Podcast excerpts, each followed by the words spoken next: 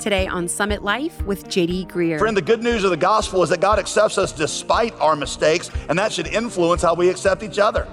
How can you not fellowship with somebody that God is in fellowship with? In fact, by not welcoming them, you're implying that God's acceptance of them is misguided.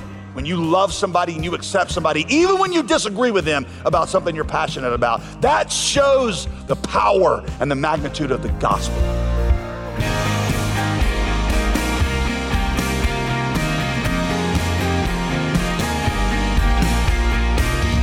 Hey, thanks for joining us today on Summit Life with Pastor JD Greear. As always, I'm your host, Molly Vidovich, and we are so thankful that you've joined us today. All right, let's think about this together.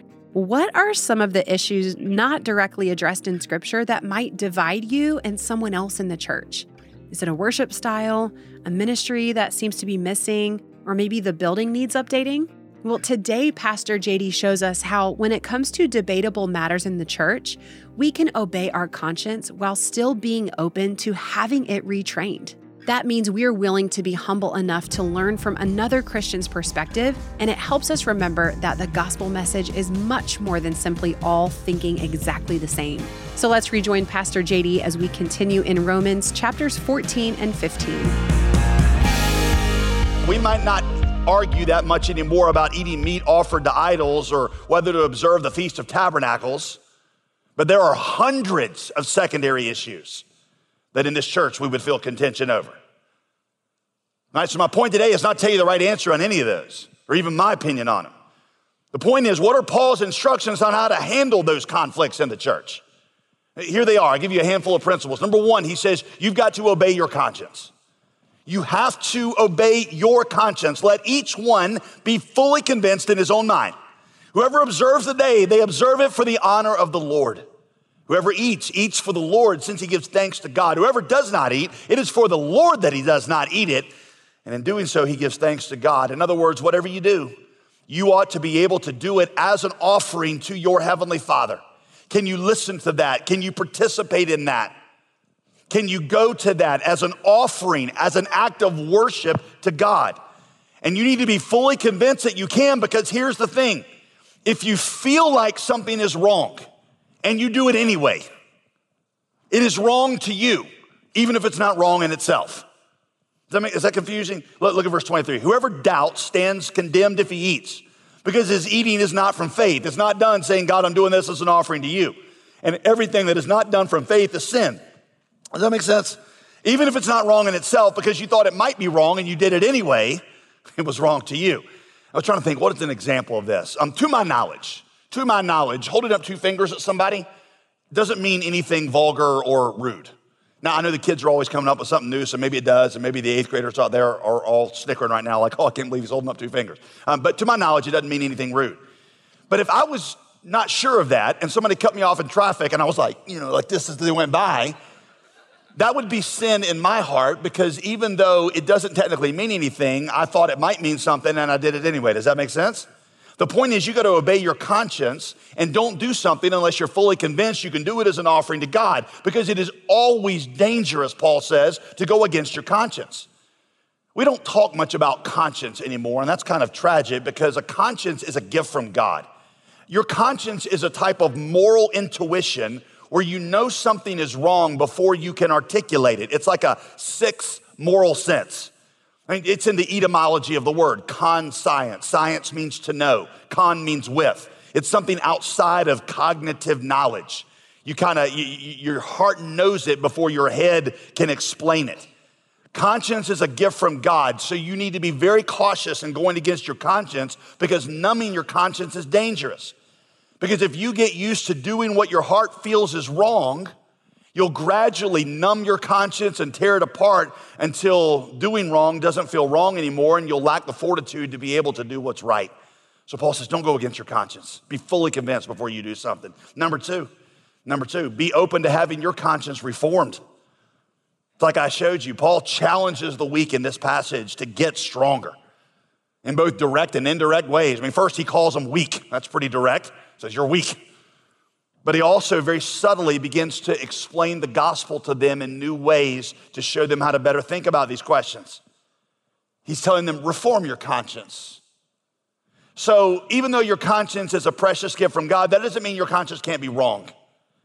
And it doesn't mean your conscience can't become better informed. This might be the most countercultural thing I say today. Sometimes you have to challenge your conscience and reform it because just because it feels right or feels wrong doesn't mean it is right or wrong. The Christian school I grew up in taught me that any kind of rock beat in music was sinful. That was the devil's beat. And even if you put Christian words to it, they said that's like serving a T bone steak on a platter of manure. Now, later I learned that, that that wasn't true. But even after I understood that here, whenever I go into church and they'd have the drum beat out, I'd be like, oh, I feel the presence of Satan, right? You know, I can just feel him coming in and trying to invade the church, and I'd feel guilty about it. My conscience was still reacting to that set of drums, even though my head knew that wasn't the truth. My conscience had to grow and it had to be reformed. It bothered Peter's conscience, for example, to eat with Gentiles. He'd been taught all of his life that that was a compromise and that, that the dinner table was holy and you shouldn't have unbelievers around it. And so Paul in Galatians 2 says, You're wrong. The gospel has changed that. And you need to, to, to reform your conscience. Your conscience is wrong. Or here's one more. Some of you grew up being taught that interracial marriage was wrong. And even after you came to realize that that was not true, it still bothered you when you saw an interracial couple. You have to retrain your heart to feel the right thing. So you've got to be open to having your conscience reformed. So Paul says, obey your conscience, but be open to having it retrained. Again, that might be the most countercultural thing I say today. And I would say that, that, that what kind of church, how awesome would it be if members of this church were willing to listen to each other and to change their minds? Humble enough, humble enough to just say, Tell me why you find that so offensive. Tell me why that bothers you so much. Tell me why it's objectionable. How awesome would it be if we were secure enough in our identity in Christ to let people tell us why they disagree with certain things that we think or certain things that we say? I mean, as it stands right now, a lot of times if you have some kind of disagreement in your small group, you just find a new small group. I just think around people who think like me and everything. How awesome would it be if we're like, okay, tell me more about that. I want to learn from you on that. And, and that would be the right way. That's the way Paul sees a church. Number three, you got to be patient with those who don't see things like you see them. Be patient with those who don't see things like you see them. Verse three, one who eats must not look down on one who does not eat. When you feel freedom to do something that somebody else has a problem with, you're going to be tempted to say, when you feel freedom and they don't feel the freedom to do it, you're going to be like, why are you adding rules to the Bible? you Pharisee. You're such a legalist. By the way, the definition of a legalist is anybody who has stricter standards on anything than you do. But when you feel freedom to do something that somebody else doesn't feel freedom to do, one of two things is true. The first one is you might be wrong. Now, I'll just go ahead and tell you, as a guy who is a professional pastor, I have a degree in theology. There's a lot of things that I've changed my perspective on in the last decade or two. Right? Not essential matters of the faith, but things that I've just been around people and learned to see things differently. The more older I get, the more I realize how much of my perspective was shaped by my own selfish and sinful prejudices or by unquestioned things that I just heard from other people. Right? So I might be wrong. Or two, maybe God has graced you with insight that He just hadn't given to somebody else yet. And if that's the case, you need to realize that you didn't get that insight because you were a better or smarter or more moral person. God gave it to you as an act of grace. Think about how patient and gracious God was with you, how many errors, theological errors you had. And then you be patient like that with others and, and, and, and give God time and space to be able to, to give that grace to them.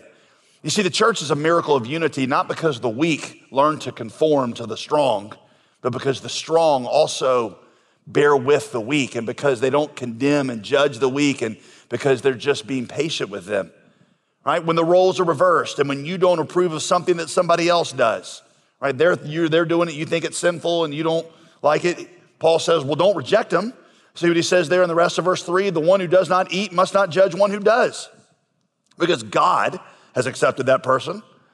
When somebody else does something you don't approve of, you're going to be tempted to say, oh, you're just not very spiritual like me. You're not very mature like me. You're not really into holiness like I am. You're just worldly right? Or maybe even you're not really a Christian. The word judge that Paul uses, krino in Greek, means to pronounce doom on. You're judging them, and you're not even really, you're not, you're not serious about your walk with God. What does Paul say to do? Paul says God has accepted that person despite their mistakes. So who are you to reject them? Do you realize how many times you've been wrong on something in your spiritual life, and yet God has never stopped accepting you? If God did that with you, if God accepted you in the midst of your errors and wrong judgments, who are you to reject somebody else? Friend, the good news of the gospel is that God accepts us despite our mistakes, and that should influence how we accept each other. How can you not fellowship with somebody that God is in fellowship with? Are you saying that your fellowship is more selective than God's? In fact, by not welcoming them, you're implying that God's acceptance of them is misguided. You're like, well, God, you're calling them her son or daughter, but I'm saying I can't really get along with them in the family. Paul says, chapter 15, accept one another just like Christ accepted you, because that glorifies God. It puts the gospel on display. When you love somebody and you accept somebody, even when you disagree with them about something you're passionate about, that shows the power and the magnitude of the gospel. I love how Michael Bird says it. He summarizes it. Paul has been on stressing that Jesus is Lord of the weak. That is, the teetotaling, Sabbatarian, vegan Jews and the strong. That is, the bourbon sipping, Saturday shopping, bacon munching Gentiles. If God has justified them, they cannot condemn each other. If God has raised them up, they cannot put each other down. If they belong to the Lord, they belong to each other. If everyone calls him Lord, they must call each other brothers and, sisters. If God has accepted them, they must accept each other. So you got to recognize the sincerity of your brothers and sisters in Christ, and you got to respect them, even if you can't fully go where they go. I say what a church unified looks like is it looks like it looks like the strong and weak together. It looks like not just the weak conforming to the strong, but the strong bearing with the weak and the walking patiently with each other. And that leads me to number four, because this one's crucially important. Number four, stop judging God's servants as if they reported to you. They don't. Who are you to judge another household servant? Before his own Lord, he stands or falls. Y'all, that one principle would dissolve so much conflict. They don't answer to you. They're not going to have to give an account to you. If they're wrong, God will correct them. They're His servants. So stop acting like it. They answer to you. I'm not going to spend my whole life trying to correct somebody else's servant. Now, that doesn't mean that I stop speaking my convictions. Paul keeps expressing his conviction throughout this passage. But after speaking his convictions, he still embraces those who disagree with him as brothers and sisters, and he doesn't look down on them. You are listening to Summit Life with Pastor JD Greear. I wanted to take a second to shout out a very special group of people. You guys, our gospel partners, are the team that gives so generously to this ministry each and every month. It's not an exaggeration to say that they are the financial fuel behind everything we do, including broadcasting Summit Life every weekday. We call them gospel partners because that's exactly what they do. They are actually partnering with us to help make the gospel known around the globe. This month, we are sending each of our faithful givers a copy of In View of God's Mercy, the second part of a two part study through Romans written by the late Pastor Tim Keller. This ministry couldn't exist without our gospel partners, and it's always a privilege to say thank you with our specially curated featured resource each month to give a one time gift or to join us as a monthly gospel partner, as well as to get your copy of In View of God's Mercy, call us right away. The number is 866 335 5220, or you can visit us online at jdgreear.com. Now let's get back to today's teaching. Once again, here's Pastor JD on Summit Life. Can you accept into close fellowship in this church people who see the public school homeschool question different than you? Why is it that homeschool families only hang out with each other? Why is it that public school families only hang out with each other?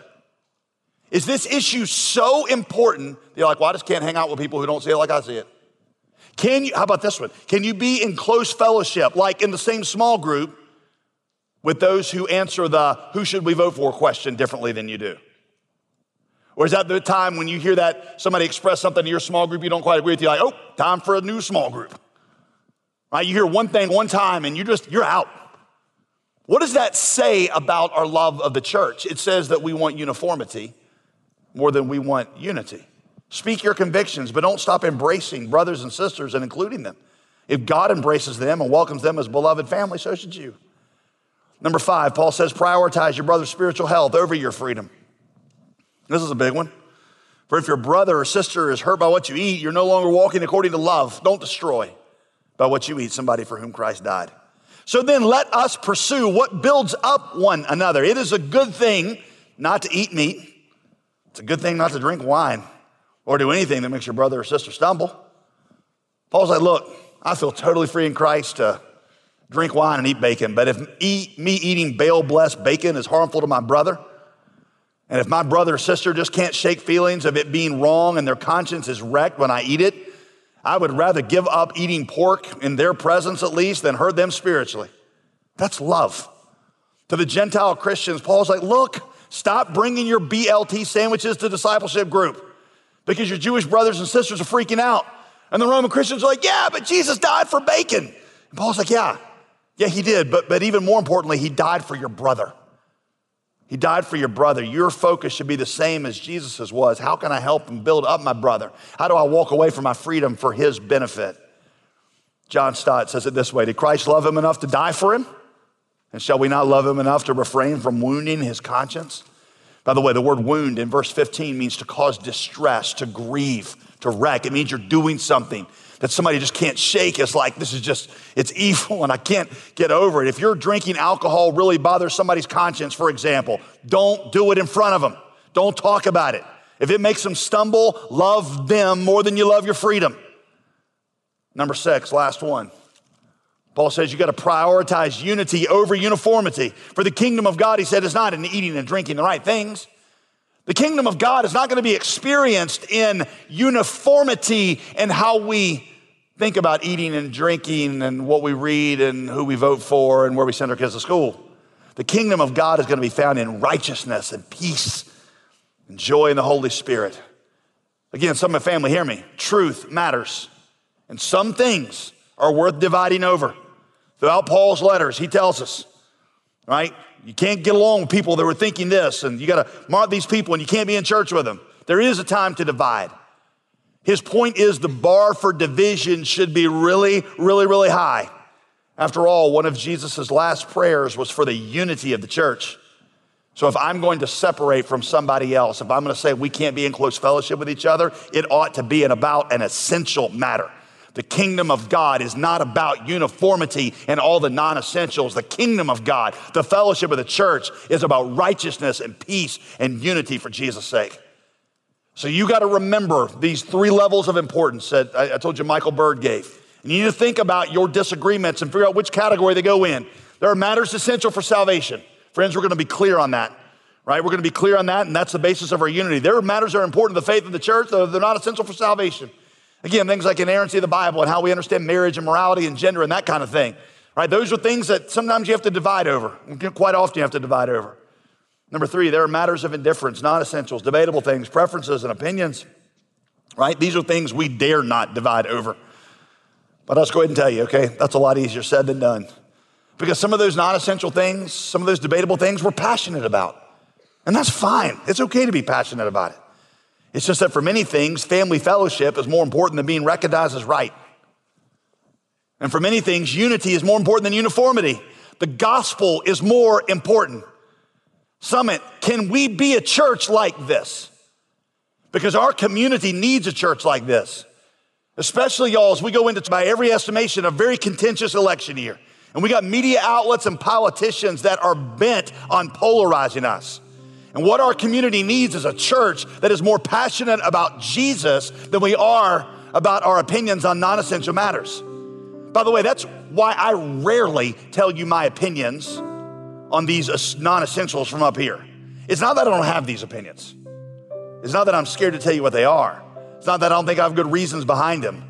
It's that I want this church to be about the gospel and not about uniformity in non essential or debatable matters because I know the gospel we preach and the Savior we serve is too important for me to get divided on non essential things.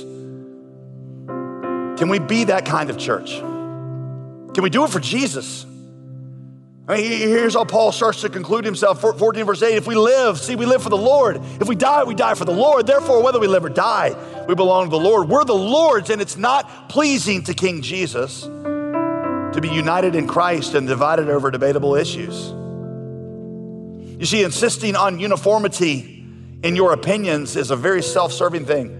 Because when you're only surrounded by people who echo what you think on all these things, you feel justified, you feel comfortable. And so we surround ourselves with people who echo back to us what we already think.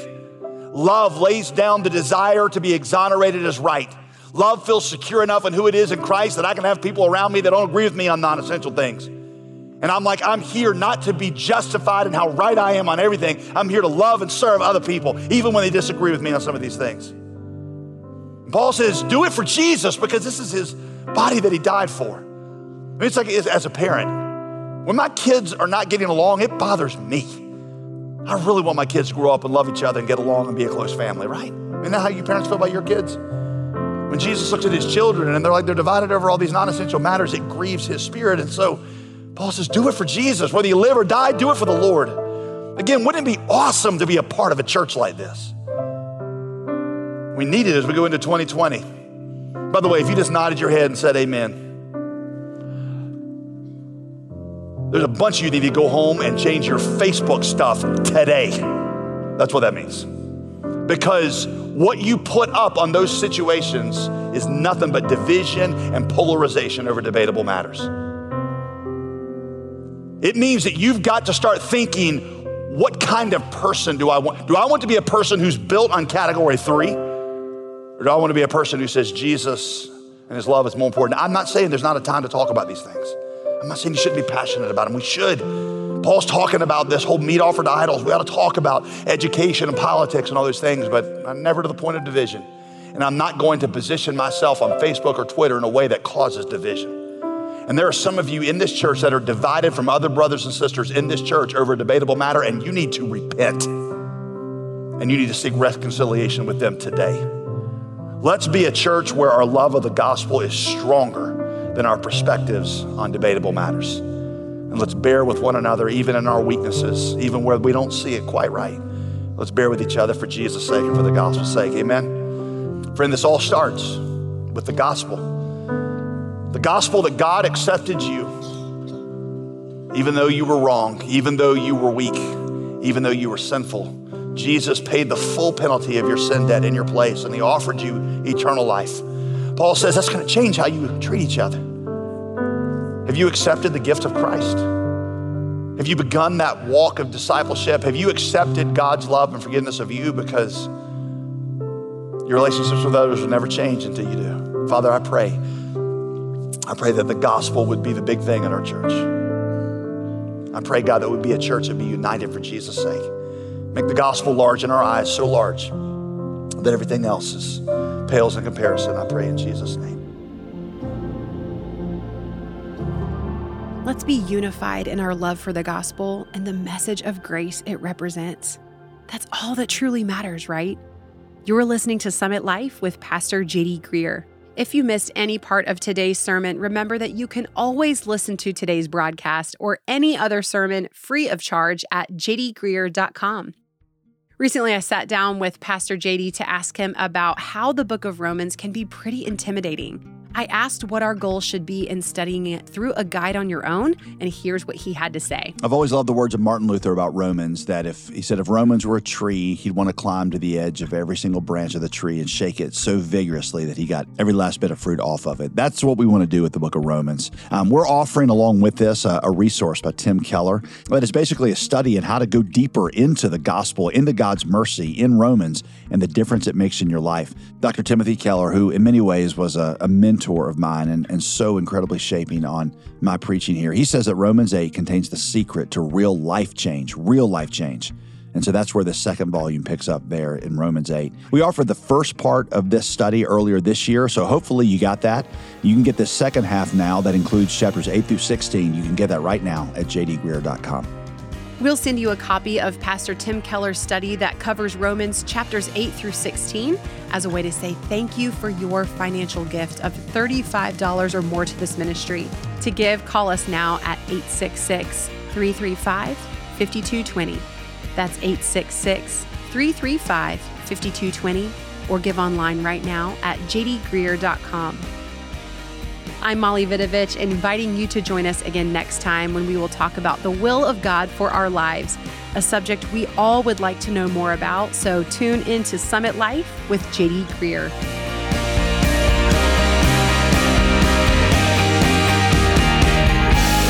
Today's program was produced and sponsored by JD Greear Ministries.